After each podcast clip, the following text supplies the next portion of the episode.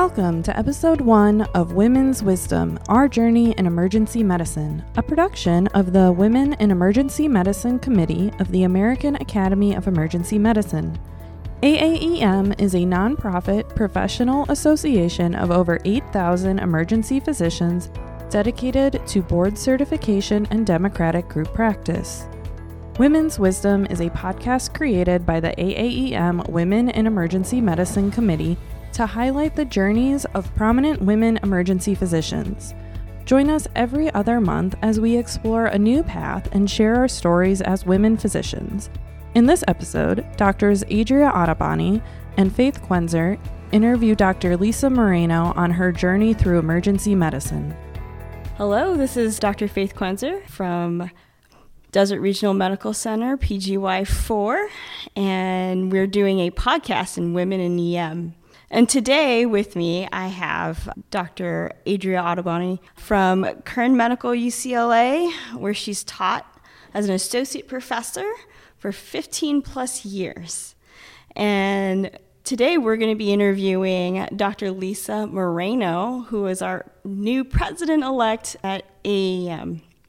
So, all right, we'll begin with uh, just tell us your route to emergency medicine.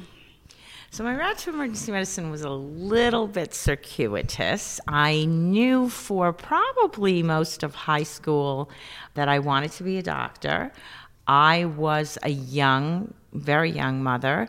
And then when I went to college, I was discouraged from going to medical school by my advisor. So I was told very clearly, you cannot go to medical school, despite the fact that I was I had been an honor student in high school and maintaining a 4.0 average in college while raising children. I was told you can't go to medical school; it's just too much for you because you've got to take care of your kids. So I mean, this right from the very beginning was this sort of stereotyping of women, this unconscious bias about the fact that women have to be the ones to take care of the kids and they can't do other things. Um, so I was actually encouraged by my advisor okay, you want to take care of patients, you want to work in a hospital, why don't you become a psychiatric social worker? And I did. I did. I became a psychiatric social worker. So I was a psychiatric social worker with a master's degree for two years. And then I worked in the inpatient psychiatric unit of Bronx Municipal Hospital Center. And the director of, this, of the unit was a uh, fellowship trained child psychiatrist. And he told me, You're brilliant, and you know, don't you want to do something else with your life? And I said, Well, I always wanted to be a doctor. And he said to me, Well, you can. And so, so this was sort of like the first person in my life who said to me, There's no reason that you can't do whatever you want to do. And he encouraged me. I started taking pre med courses at night. My family was very supportive of me. My grandparents, especially because my mom was young and she was still working a full time job. And so we kind of got through that. We got through the medical school application process and we, yeah, and I got, I got through medical school. So one of the other things I have to say though was with my daughter, because when I was sort of going through this this angst about whether I was going to apply to medical school. I had this physician, this child psychiatrist encouraging me, but I really didn't know how this was going to fly with my family.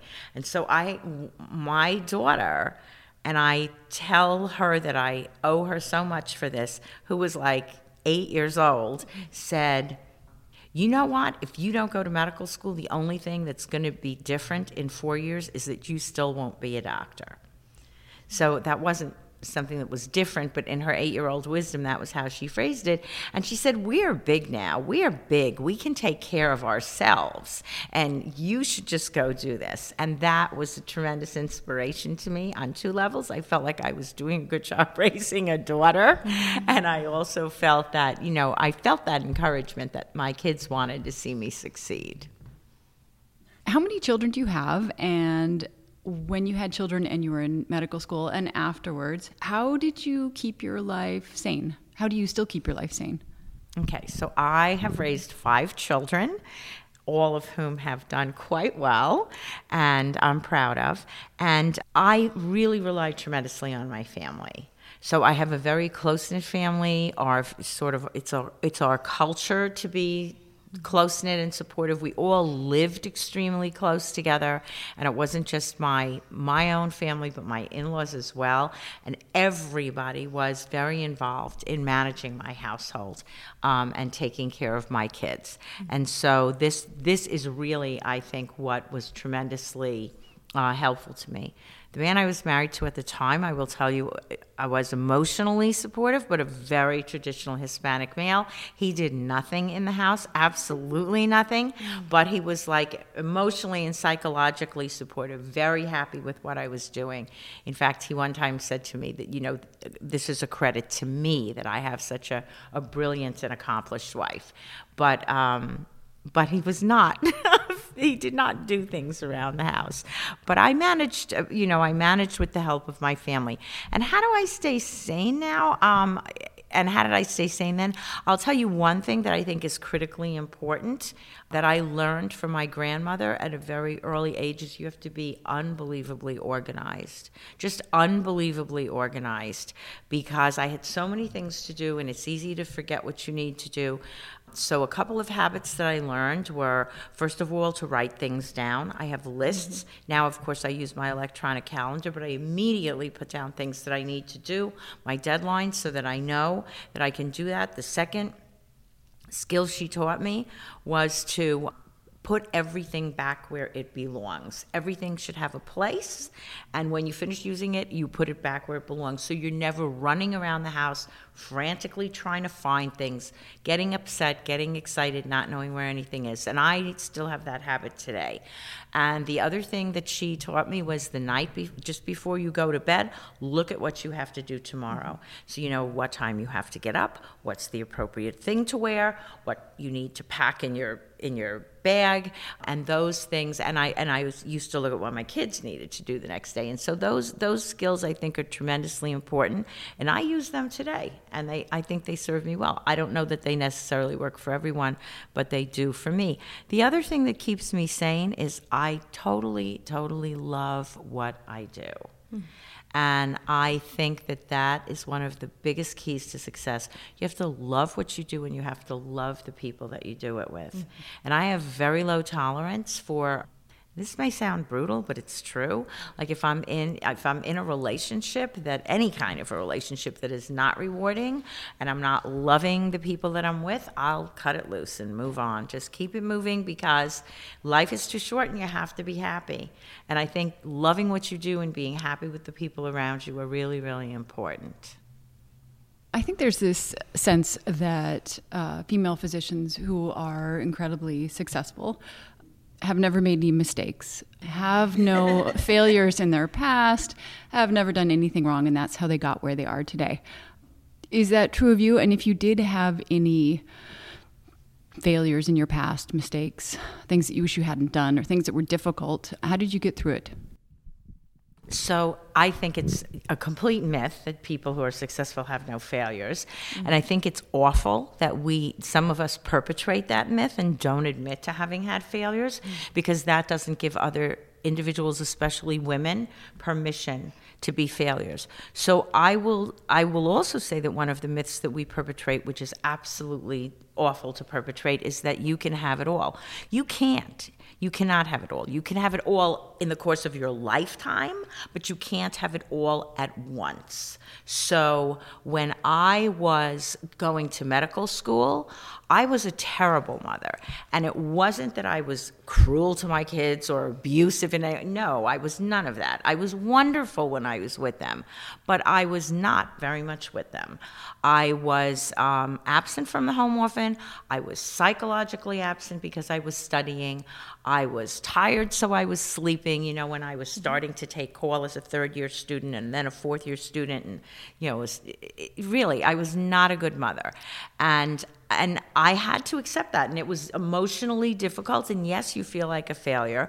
But I felt like, you know, what I was doing was I was getting my family organized around my household so that that works better. And so I also had to come to grips with the fact that if my kids had a preference as to whether they were going to be with me or with their grandmother, they'd rather be with their grandmother. And I had to deal with that.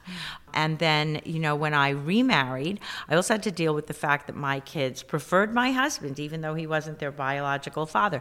And they would say to me sometimes, if you ever divorce Tommy, we'll see you on holidays but you know we're staying with him and and that as a mother that sometimes hurts but i also knew that i had to own that i had made a choice to focus on my career and that was what I did. And I was clear in my head that I did it not just for me, I did it for my whole family so that my family could have some financial advantages, which I didn't have growing up in the South Bronx. Mm-hmm. But um, and they knew that. But I mean, still to this day, life is not perfect. My kids will tell me um, often that, well, you weren't around and you didn't do this with us and you didn't do that with us. And they have hurts from that. They really do. Um, and I have hurts from it. But on the other hand, my mother and my grandparents and my husband had the opportunity to have really unique closeness with these kids. And I'm and I love those people, all of them, so I'm happy that they had that. I've also had failures in my I, I flunked to the first exam that I took in medical school. That was devastating. I had been a 4.0 student through college and through a master's degree. And I just wasn't prepared for what medical school was like, for the fact that it was a lot of memorization. And I didn't know that I had to put that time in to just memorize all those anatomy things, you know, all the veins and the, mm-hmm. the origin and insertion of every muscle. And I just kind of didn't get it. And it took me a little while to get into that rhythm. And so I tell people now, you don't have to be the smartest kid on the block to succeed in medical school. You got to work damn hard. Mm. And if you want it bad enough and you're willing to work hard enough, you'll do it. But absolutely, I've had failures in, in my personal life and in my professional life and in my educational life. And I think it's important for us as women to let other women know that we've had those setbacks, that everyone copes with them in a slightly different way, but everyone has those setbacks and nobody's perfect. And the key thing is that you just get up and keep going. And I credit my family a lot. My dad um, was only with me for the first five years of my life, but one of the things that my dad said to me also was the only people who never fail are the people who never do anything worth doing. And I always remember that because I think that's true. Great answer. Oh, man. So tell me about the male mentors that you've had in your life, the true he for she's that really were significant in your career. So that's a great question, and my answer is possibly going to be controversial. I think there may be some women who don't like it, but I think that for women to succeed, we have to have male mentors. And the reason that is so is because in the upper echelons of academia and in the upper echelons of even community practice and community hospitals, those seats are predominantly occupied by men. And we know that's true. I mean, we have equity sort of getting up to the, through the instructor and assistant professor level, and then we don't have equity after that. And we have equity, you know, getting up to a certain level. You know, you can be maybe a medical director, but sitting in the C suite, you know, there's not as many women as men. So the men have the the connections, they know who's who, they have the cachet, and so if you've got a male who is mentoring you and saying, you know, she rocks, she's really good, she's reliable, um, or I can't do that particular lecture, but I know someone who can, and they create these opportunities for us, then we're that gives us the entree into those upper echelon positions. And so I think that most successful women, at least at this time in history, have had a male that has helped them and created some opportunities for them.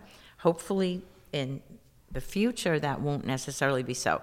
But I give a huge amount of credit to Peter W., and I say this often and, and uh, enthusiastically. He created huge opportunities for me. He was the vice chair when I came to LSU New Orleans, uh, Department of Emergency Medicine, and he created those kind of opportunities for me.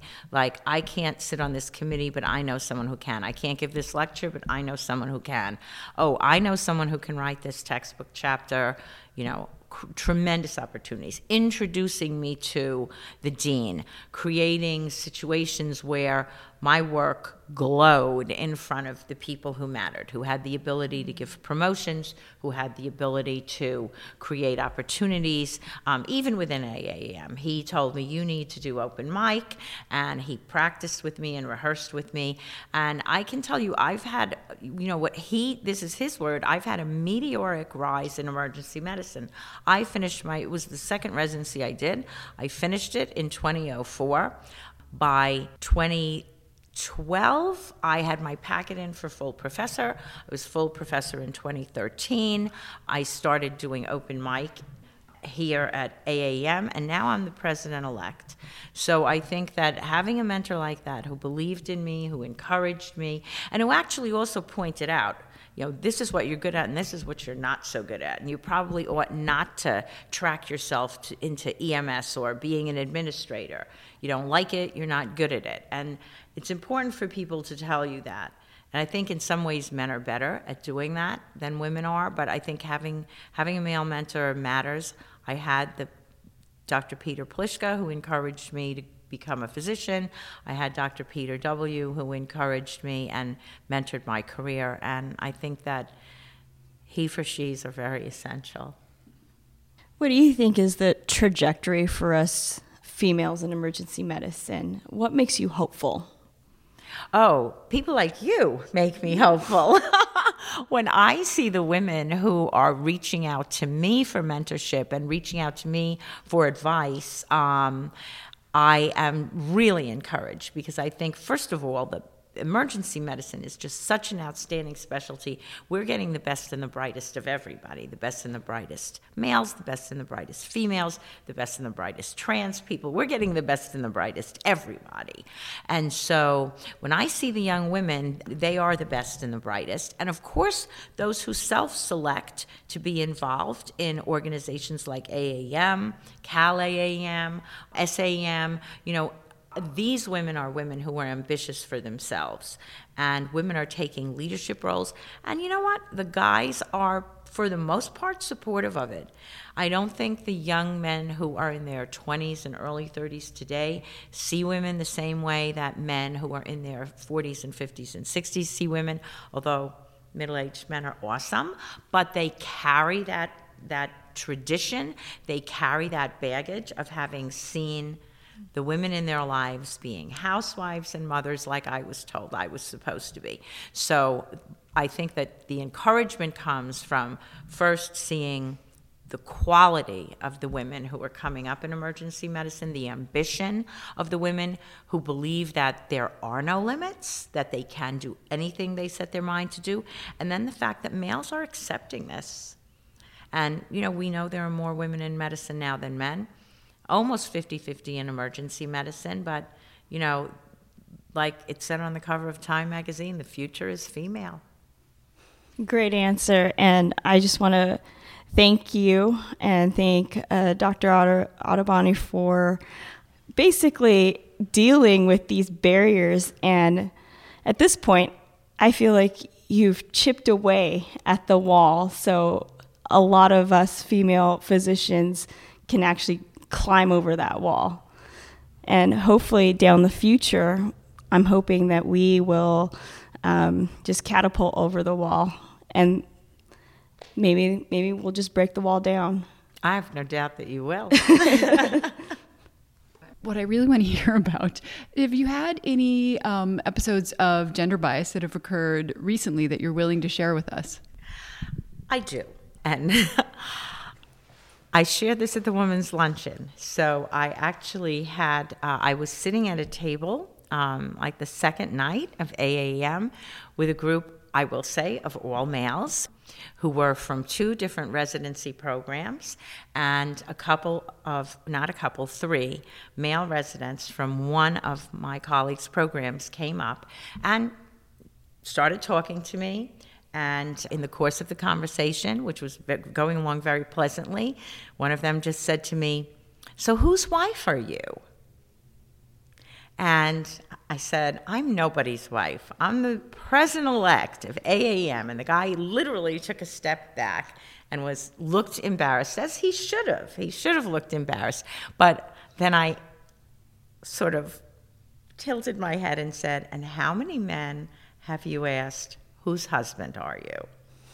Because again, I think you know, even with some of the younger guys who definitely are, are doing better and more accepting of women in leadership, there's still that unconscious bias. That first assumption is if you're a female and you're at a medical conference, especially a conference where still more than 50% of the physicians, the, the attending physicians are males, they just assume you got to be somebody's wife. But nobody ever thinks to walk around and if I see a guy in the hall, you know, I'm going to ask him, "Oh, whose husband are you?"